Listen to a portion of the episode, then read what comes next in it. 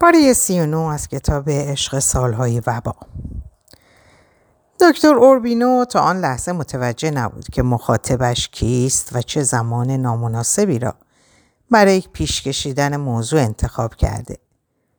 بنابراین به منظور ملایم کردن تاثیر گفته هایش کوشید توضیحاتی بدهد. ولی نه تنها مفید واقع نشد بلکه کار را خرابتر کرد. فلورنتینو او را از آن وضعیت دشوار نجات داد. از مدتی پیش می‌خواست ملاقاتی خصوصی با دکتر داشته باشد تا بتواند موضوعی اجتماعی را مطرح سازد و موافقت او را برای ازدواج با مادرش جلب کند. دعوت به نهار فرصت خوبی در اختیارش قرار داد تا متوجه شود کاری که به نظرش بسیار مشکل می آمد چه آسان می تواند به انجام برساند. به راستی اگر موفق به جلب رضایت فرمینا برای ازدواج می‌شد از موقعیتی شبیه به همان جلسه صرف نهار بهترین استفاده را می برد. حتی پس از صرف نهار نیز فهمید فرصت مناسبی برای بحث در مورد این موضوع در اختیار دارد.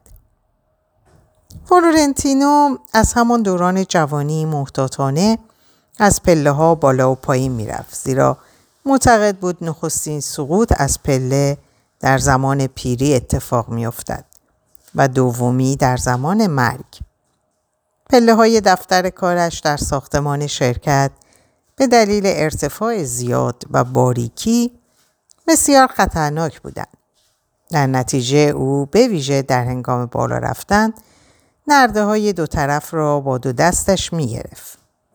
بارها به او توصیه کرده بودند که دستور دهد آنها را خراب کنند و پله های مناسب تری به جایش بسازند. ولی هر بار اجرای این کار را به روزهای بعد موکول می کرد. در واقع پذیرش تعمیر پله ها را برابر با قبول پیری خود به حساب می آورد. هرچه بر سالهای عمرش افزوده می شد، مدت بالا رفتن از پله ها بیشتر افزایش می آفد. البته نه به این علت که صعود از پله ها مشکل می شد. بلکه چون احتیاط بیشتری به خرج می‌داد. با این حال آن روز که دکتر آن روز که با دکتر اوربینو در باشگاه نهار صرف کرد مقداری بیشتر از حد معمول شراب نوشید و در نتیجه سر حال و بی توجه به دفتر کارش رسید. بنابراین بدون به کار بستن احتیاط های دوران جوانی و سالخوردگی ناگهان به صعود از پله ها اقدام کرد. گمهایش را به گونه برمی داشت که انگار می رخصد. درست روی پله سوم قوزک پای چپش پیچ خورد و از همانجا به پایین سقوط کرد. اگر از آن حادثه جان سالم به در برد تنها بر اثر معجزه بود. در همان حال که به پایین میافتاد به خود امیدواری می‌داد که نخواهد مرد. زینا قانون احتمالات اجازه نمی‌داد دو نفر که سالها عاشق زنی بودند به شکلی مشابه در مدتی حدود یک سال جان خود را از دست بدهند. حق با او بود. پس از انتقال به بیمارستان از نوک انگشتان تا ماهیچه ساق پایش را گچ گرفتند. پزشک توصیه کرد مدتی بی حرکت در بستر استراحت کند. هرچند از نظر خودش بسیار شادابتر از پیش از سقوط بود ولی به محض اینکه پزشک مدت استراحت را 60 روز اعلام کرد به میزان بد اقبالی خود پی برد. ما لحنی پر از التماس به پزشک گفت دکتر نباید چنین توصیه‌ای بکنید. برای من دو ماه به اندازه ده سال شما طول می‌کشه. چند بار کوشید با گرفتن پای سیب آسیب دیدهش با هر دو دست به گونه ای که انگار مجسمه ای گچی را گرفته از تخت خواب پایین بیاید ولی موفق نشد. پس از بهبودی و باز کردن گچ نیز قوزک پایش همچنان درد می‌کرد و ستون فقرات و کمرش نیز حالت خشک و دردناک داشت. ولی در این حال بر این باور بود که این سقوط نوعی پاداش از طرف طبیعت برایش بود. نخستین دوشنبه پس از باز شدن گچ ها از پاها یکی از روزهای بد عمرش به حساب می رفت. دو روز بعد فرمینا پاسخ نامه او را با عبارتی سرشار از مهر و محبت ولی بدون استفاده از واژه اضافی یا نامناسب نوشت. نامه شباهت زیادی به نامه های دوران خوش گذشته داشت. فلورنتینا از فرصت به دست آمده نهایت استفاده را برده و دوباره نامه ای برای زن نوشت و هنگامی که باز هم پاسخ دریافت کرد تصمیم گرفت گام دیگری به پیش بگذارد. به منظور رها شدن از گفتگوهای بی سرانجام روزهای سهشنبه دستور داد یک دستگاه تلفن در کنار بسترش نصب کنند. البته بهانه او این بود که می‌خواست از طریق تلفن امور شرکت را زیر نظر داشته باشد. ولی بلافاصله پس از نصب دستگاه از تلفنچی خواست شماره ای را برایش بگیرد که روزی به طور تصادفی در دفتر راهنمای تلفن یافته بود و هرگز آن را فراموش نمی‌کرد. لحظاتی پس از برقراری ارتباط صدای زن محبوب خود را شنید و چون متوجه شد فرمینا هم صدای او را شناخته با سلام و درود مدتی کوتاه حرف زد و سپس خدافزی کرد و گوشی را روی دستگاه گذاشت. در آن لحظات لحنی کاملا بی تفاوت داشت و این موضوع چنان روحیه مرد را در هم شکست که احساس کرد به دوران جدایی بازگشته. دو روز بعد نامه ای از فرمینا دریافت کرد که در آن زن خواسته بود دیگر به خانهاش تلفن نزند. دلایل او کاملا منطقی بود.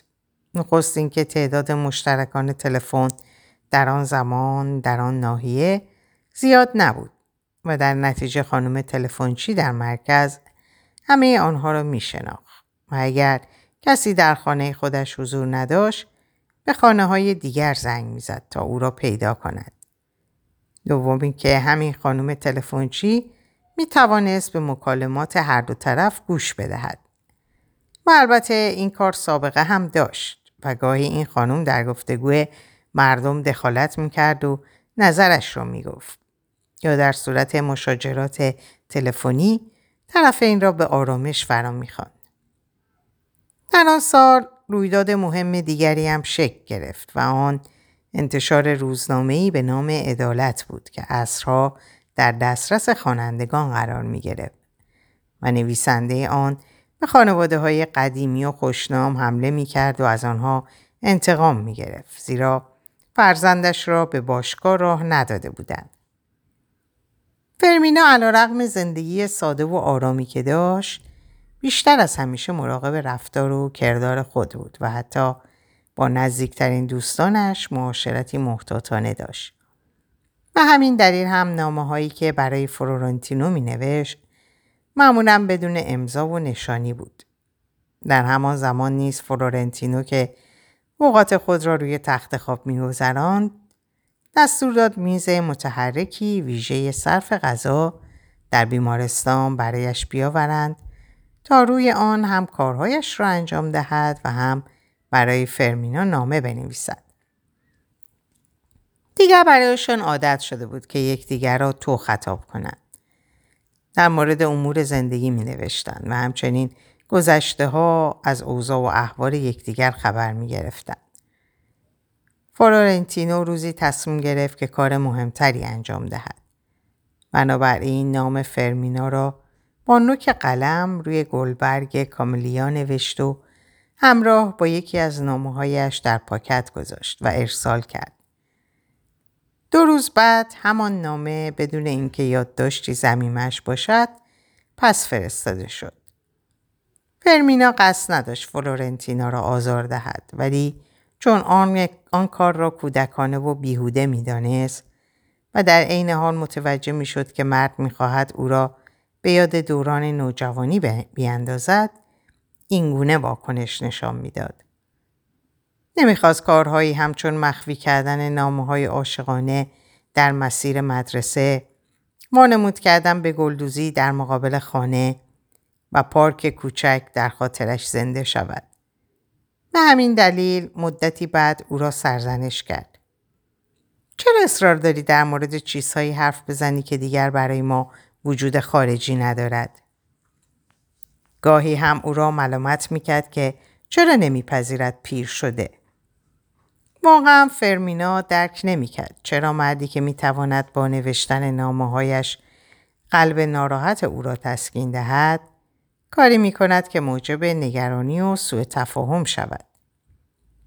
به هر حال نقش آنها عوض شده بود. این بار فرمینا میکوشید با نوشته هایش به فلورنتینو آرامش ببخشد و به او نیروی تازه عطا کند که بتواند با مشکلات آینده زندگی مواجه شود. در این راه عباراتی را به کار می برد که مفهوم سریحی نداشت و فلورنتینو نیز قادر به تعبیر صحیح آن نبود. مثلا اینگونه توصیه می کرد. بگذار زمان بگذرد تا ببینیم چه پیش می آید. فلورنتینو برخلاف فرمینا در دوران تحصیل در مدرسه شاگرد زرنگ و باهوشی نبود. بنابراین نمی توانست معنای حرفای او را بفهمد و جز تسلیم شدن به اندوه چاره ای نداشت. عدم تحرک ناشی از گچ گرفتن پایش اعتقاد به گذر سریع زمان برخلاف میلش و اشتیاق شدید برای ملاقات با فرمینا او را متقاعد می‌کرد که شکست او سریعتر غمانگیزتر از آن است که پیش بینی می‌کرد. با این حساب برای نخستین بار به طور مستدل به واقعیت ها و در رأس آنها مرگ اندیشید. هر دو روز یک بار لئونا کاسیانی می آمد و به فلورنتینو کمک می کرد به حمام برود و لباسهایش را عوض کند. خودش نیز او را تنقیه می کرد و لگن را در برابرش قرار می‌داد تا در آن ادرار کند و روی زخمای پشتش که بر اثر خوابیدن زیاد در بستر ایجاد شده بود روغن میمالید و طبق دستور پزشک بدنش را ماساژ می‌داد تا خستگی او را بزداید. روزهای شنبه و یک شنبه هم آمریکا ویکیونا برای تعطیلات آخر هفته می آمد و او را از نظر جسمش و جسمی و روحی ارضا می کرد.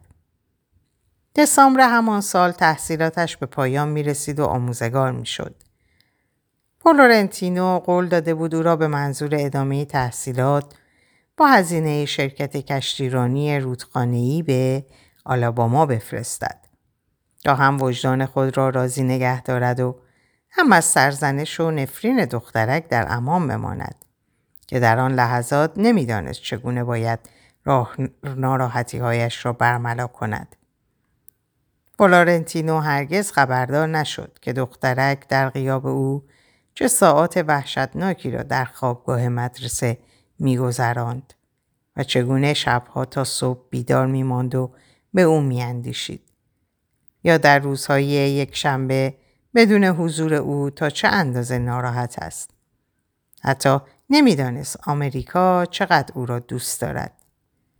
روزی از طرف مدرسه نامه برای فلورنتینو ارسال شد که در آن نوشته شده بود دخترک که همیشه شاگرد اول بود به رتبه آخر در کلاس تنزل کرده. در واقع آمریکا موفق نشده بود امتحانات آخر سال را با موفقیت به پایان برساند. فلورنتینو نقش خود را به عنوان قیم نادیده انگاشت و در این مورد برای پدر و مادر دخترک چیزی ننوشت زیرا خودش را گناهکار می‌دانست. حتی با خود او هم حرفی نزد زیرا می ترسید آمریکو او را به عنوان عامل اصلی شکست معرفی کند. واقعیت این بود که فلورنتینو نمی‌دانست تا خداگاهانه حل همه مشکلات را بر عهده مرگ گذاشته. هر دو زنی که از فلورنتینو مراقبت می‌کردند از اینکه او را تا آن حد ضعیف و متفاوت می‌دیدند شگفت زده شده بودند. در مدتی کمتر از ده سال پیش همین مرد یکی از مستخدمه هایش را در پشت پله های خانه قافلگیر و به او تجاوز کرده بود. مدتی بعد مجبور شد خانه با همه وسایل ضروری برای او بخرد تا سوگند یاد کند که مسئول این کار یکی از کارگران موقت ساختمانی بوده. به این ترتیب پدر و اموهای دخترک که متعصب و زورمن بودند با قداره هایشان به سراغ کارگر جوان آمدند و با تهدید او را وادار ساختند با مستخدمه ازدواج کند. بله، همان فلورنتینو که در ماهایی نچندان دور تنها با مشاهده دو زنی که او را ماساژ می‌دادند کارش به جنون می‌کشید در لحظاتی که او را به حمام می بردند و می شستند و خوش می کردند نه تنها آهی از روی اشتیاق از سینه بر نمی آورد بلکه هیچ واکنشی هم نشان نمی‌داد. هر یک از دو زن برداشت جداگانه از این امر داشتند. لئونا کاسیانی آن رفتار را مقدمه مرگ به حساب می آورد. و آمریکا ویکیونا نیز آن را به رابطه پنهانی نسبت می‌داد که توضیحی برایش نمیافت. در این میان تنها خود فلورنتینو واقعیت را می‌دانست. واقعیتی که نامی ویژه داشت. تنها سه هفته طول کشید تا فرمینا متوجه شد تا چه اندازه به حضور فلورنتینو در کنارش نیازمند است. لوکرسیا صمیمیترین دوستش به منظور معاینه و درمان بیماری گوش به پاناما رفته بود. از چند ماه پیش گوشش درد می‌کرد و هیچ دارویی نمی‌توانست درد را برطرف سازد. یک ماه بعد که از پاناما بازگشت دیگر گوشش درد نمی‌کرد ولی قدرت شنوایی خود را تقریبا از دست داده بود. بنابراین مجبور شد سمعکی هم از آنجا تهیه کند و همراه بیاورد. در میان دوستان و آشنایان لوکرسیا تنها فرمینا حوصله نشان می‌داد و به حرفهایش گوش می‌کرد. به همین دلیل آن زن تقریبا هر روز به خانه فرمینا می آمد و ساعتی را نزد او می گذراند. با این حال از نظر فرمینا هیچ کس نمی توانست جای خالی فلورنتینا را که به او آرامش می بخشید بگیرد. آنگونه که فلورنتینو تصور می‌کرد خاطرات گذشته نمی‌توانست تأثیری بر آینده آنها داشته باشد. بلکه برعکس نظریه فرمینا را موجه جلوه می‌داد که هیجان هیجانات تبالود دوران جوانی آنها هرچند زیبا و عالی بودند ولی هرگز عشق به حساب نمی آمدند. علا رقم سراحت صادقانه ای که زن در همه موارد داشت نمی‌خواست این واقعیت را چه به صورت شفاهی و چه به صورت نوشته برای فلورنتینو مطرح سازد. در ضمن قصد نداشت به مرد تفهیم کند که نامههایش از نظر او هرگز دارای جنبه های عاطفی و عشقی نبودند و نیستند نه تنها از نظر روحی مثبت و سازنده هستند و اشعار و غزلیاتش تا حد ابتزال نزول کردند. نمی‌خواست این واقعیت را بگوید که زنده کردن خاطرات گذشته در مقابل لحظات حال و آینده بسیار زیانآور است و هیچ رویدادی قابل مقایسه با ساعاتی که روزهای سهشنبه در کنار یکدیگر به سر می‌برند نیست. به ویژه اگر این رویداد تحقیرآمیز و اندوهبار باشد. فرمینا یک بار دیگر به پاکسازی منزل از وسایل قدیمی اقدام کرد و تصمیم گرفت یک رادیو را که شوهرش در سالگرد ازدواجش به او داده بود به موزه جدید شهر هدیه کند. زیرا بر این باور بود که پس از مرگ خونال اوربینو هرگز نباید به موسیقی گوش بدهد وگرنه حرمت خانوادگی آنها از بین خواهد رفت. حتی اگر این کار به صورت پنهانی صورت گیرد. ولی پس از مشورت با فلورنتینو تصمیمش را عوض کرد و دستور داد رادیو را که در واقع نخستین گیرنده امواج در شهر آنان به حساب می آمد بیاورند و در اتاق پذیرایی قرار دهند. البته نه به این منظور که به آهنگ ها و نواهای زیبای موسیقی که از ایستگاه ریو بامبا پخش می‌شد گوش بدهد بلکه برای پر کردن اوقات فراغت با گوش سپردن به اپراهای سنگین فرصت خوبی برای جلوگیری از بیحوصلگی بود. زیرا تقریبا بلافاصله پس از تولد دخترش مطالعه را کنار گذاشت و دیگر به سراغ کتاب نرفته بود.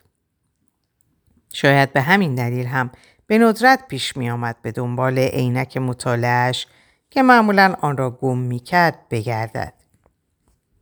پس از مدتی چنان به اپراهای پخش شده از ایستگاه سانتیاگو علاقمند شد که هر روز مشتاقانه به برنامه های رادیو گوش می‌داد تا بداند این اپراها در چه ساعتی پخش می شود.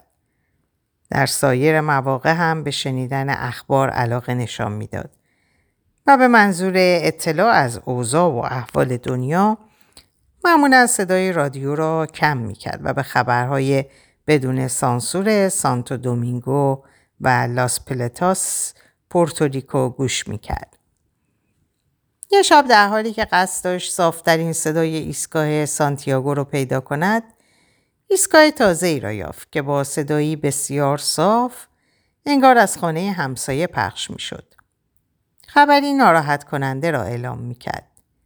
زن و مردی که چهل سال پیاپی برای گذراندن اوقات فراغت به محلی می رفتند که دوران ماه اثرشان را در آنجا بگذرانده بودند و خاطرات گذشته را با این کار زنده نگه می داشتند این بار نیز سوار بر قایق تفریحی در دریاچه‌ای در حال تفریح و گردش بودند که مرد قایقران با غافلگیر کردن آنها با پارو بر سرشان کوبیده و هر دو را به قتل رسانده بود.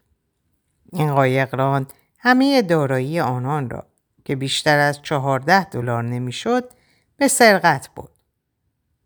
تاثیر این خبر هنگامی در او شدت یافت که لوکرسیا نیز همان خبر را که در روزنامه محلی با شرح و تفصیل بیشتری به چاپ رسیده بود برایش تعریف کرد.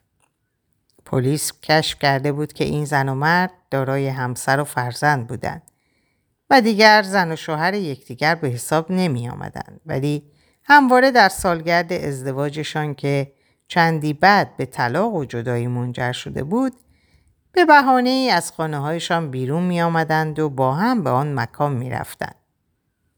فرمینا که هرگز با گوش دادن به اپراهای رادیو گریه نمی کرد با شنیدن این خبر به شدت گریست.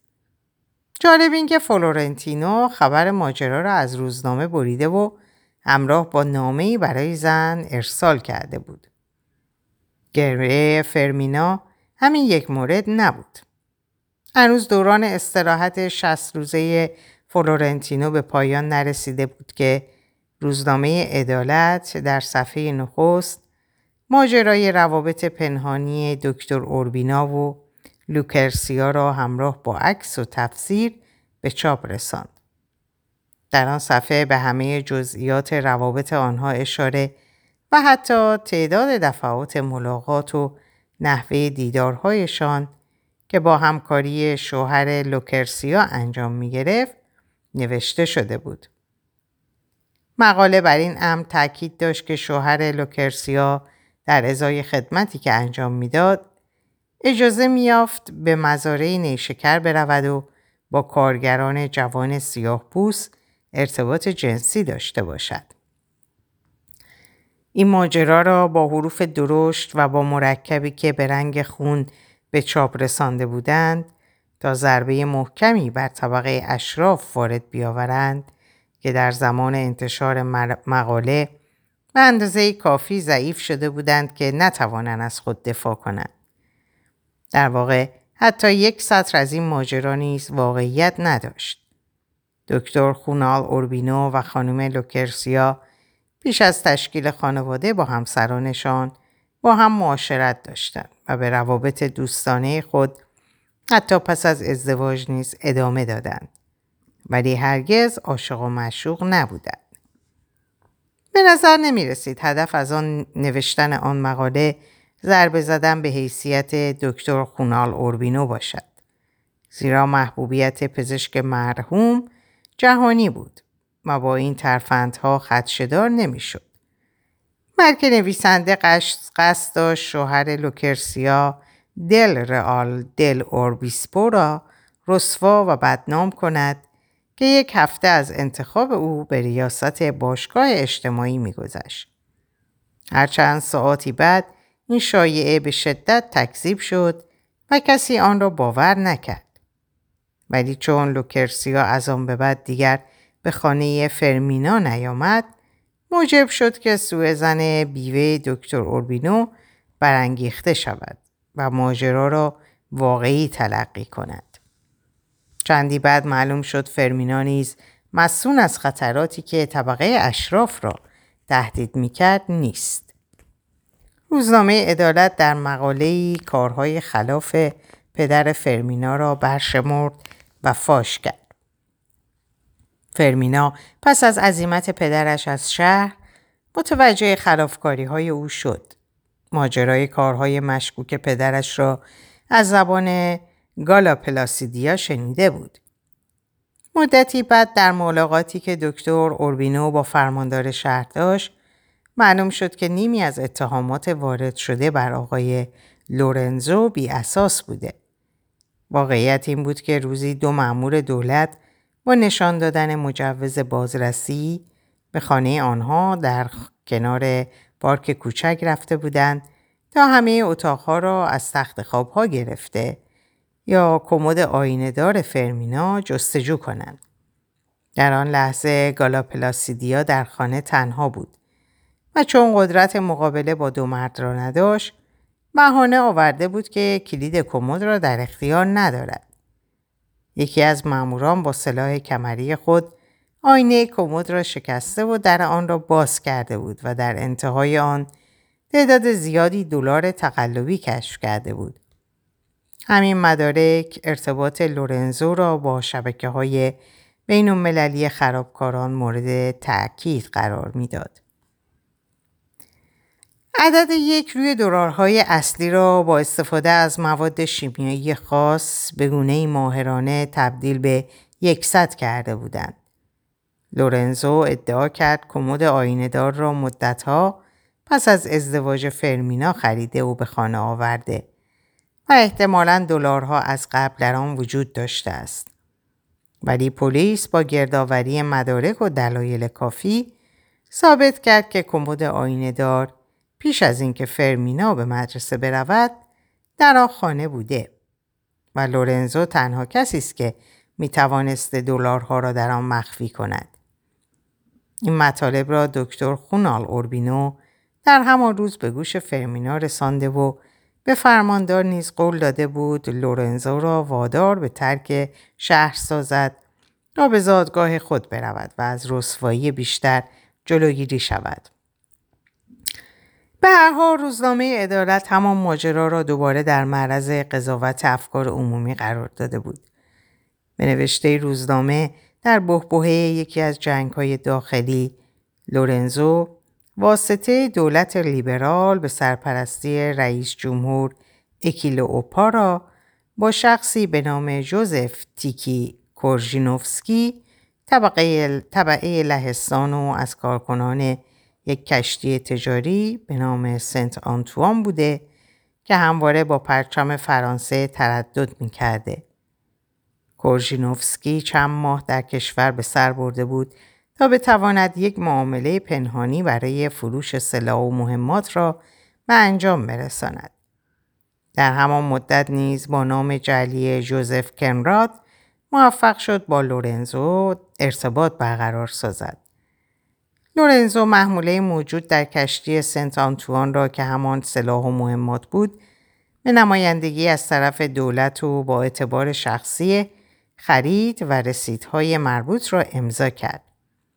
بر طبق نوشته روزنامه عدالت لورنزو پس از انجام معامله ادعا کرد که همه سلاحهای خریداری شده به سرقت رفته. در حالی که مدتی بعد آنها را به دو برابر قیمت اصلی به محافظه کاران که با دولت می جنگیدند فروخت. در اینجا به پایان این پاره می‌رسم براتون آرزوی سلامتی، اوقات و ساعات خوش و خبرهای خوش دارم. خدا نگهدارتون باشه.